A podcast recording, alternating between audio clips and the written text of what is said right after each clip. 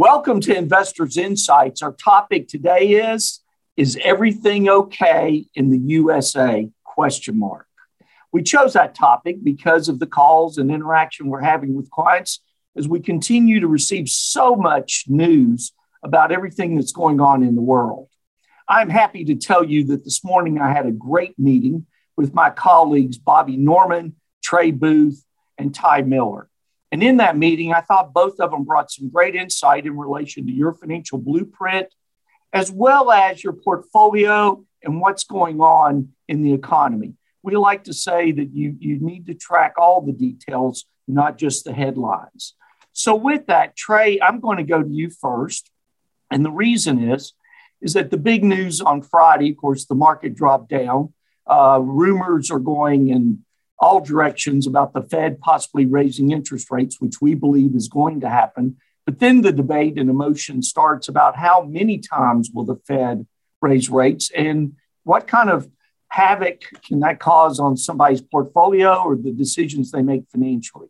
So, with that, share the information and chart that you shared with, with us this morning. Yeah, thanks, Greg. So last week we actually seemed to be having a, bit of a rally. Even through midday Thursday, the market was up. But then Chairperson Powell spoke in public comments and came out a little more hawkish and a little more aggressive than the markets anticipated. So rate the, the expe- expectation for rate hikes went went up considerably. You can see on this chart that the market is now expecting 10 rate hikes this calendar year. That would take the federal funds rate from zero to effectively 2.5 percent.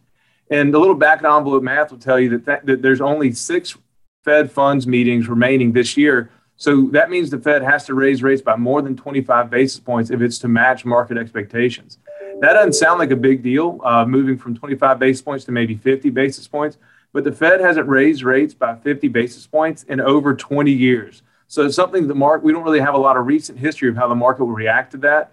Uh, and, and, and you can look at this chart, the number of times the Fed raised rates by more than 25 basis points. If you go back in time, it looks like it's much more common. It's really the last 20 years that's uncommon where the Fed moves in 25 basis points increments. So we're, we're, the market definitely on the on the close of the week and the start of this week got really concerned about a potentially 50 or 75 basis point rate hike. But look back on this chart to March of 1980, where the Federal Reserve raised rates by five percent in one meeting. And so there's definitely been precedent where the market, when it's fighting inflation, and the Fed has really had to come out much stronger than we currently anticipate. So while it may be higher than ex- expectations initially, it's not nearly as bad as it's been in the past and something that we all were able to absorb. So something to watch closely as we go into the Fed's meeting first week of May. Trey, that's great information, very insightful, and uh, hopefully our viewers will feel some calm in, in understanding the rate hikes from a historical standpoint. And also that as we navigate through these markets, we're going to keep a close eye on it. I also want to emphasize that on our social media, Facebook, Twitter, LinkedIn, our podcast, I would encourage you to, to watch it even more as the, the weeks progress because we're going to continue to give you information that will keep you updated not only about the Fed rate hikes, but other things going on in the economy and the market.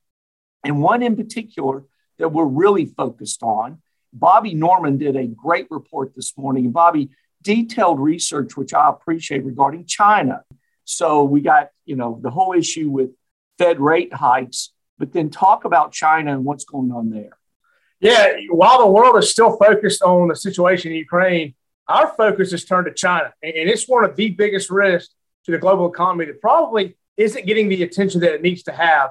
And so, as you can see in this chart, COVID cases have jumped significantly. And we're seeing that nearly 400 million people across 45 cities in China are under a full or partial lockdown. And that's due to China's zero COVID policy. That's important. That represents 40% of GDP for the world's second largest economy. So it also significantly impacts over 600 companies in China, with many of those being manufacturing companies. So our concern is that the supply chain will be severely impacted by this new shutdown. In fact, the world's busiest port, Port of Shanghai, is being severely impacted. And we're seeing reports that the number of vessels waiting to load or discharge has skyrocketed to a record high. We're also seeing reports that more than 90% of trucks supporting the import and export deliveries are at a complete standstill. So this is a big deal. uh, as the global economy is already on shaky ground with the conflict in Ukraine and high inflation. So it's something that, that uh, we're focusing more and more on uh, because it's a big deal. Well, and, and, and Bobby, let me say thank you for, for putting that together. It's also why we chose the topic is everything okay in the USA? Uh, I'll challenge you here because you've done some good reports as well and research about corporate earnings. We're still seeing corporate earnings in this country doing extremely well, correct? Yeah, we're still seeing over 70% of corporations uh, beat ex- earnings expectations. So, yeah, corporate earnings are still looking strong. Yeah. So, in, in, in terms of the USA, we're still seeing a lot of strength. But we also watch closely the rippling effect of things that are happening globally and seeing if it can eventually slow up this economy. And so, folks, we want to emphasize to you that as you you watch the news media, there's a lot of global geopolitical things happening out there. But in this country, even with rate hikes taking place, we're still seeing a lot of positives. And so we're going to be tracking both of them and be prepared to move accordingly. Now, that said, Ty, you gave us a lot of positive comments this morning on kind of behind the scenes of this economy, things that really aren't being reported that much. So, talk about the consumer uh, in relation to the good old USA economy. Yeah, yeah. So the the, the consumer makes up seventy percent of GDP here in the U.S. and the consumer's still strong. Um, it, with, with 11 million job openings, it's going to be hard to get too bearish on consumer spending or corporate profits. It's a matter of when, not if, that these jobs get filled. And at the same time, in a couple of more positive charts, as you see here, the, the consumer is making more money. Um, even though energy prices are up, it's making a less uh, lesser percentage of disposable income for the consumer uh, here in the U.S. And that's uh, along the lines of revolving credit is back to pre-pandemic levels. However, um, the percentage of credit card debt uh, compared to disposable income is down below its historic average of 5%. We're sitting at 4.7%. So the U.S. consumer is still very strong, and it's going to be hard to get you know too bearish um, for, for a long time as long as the U.S. consumer stays like this.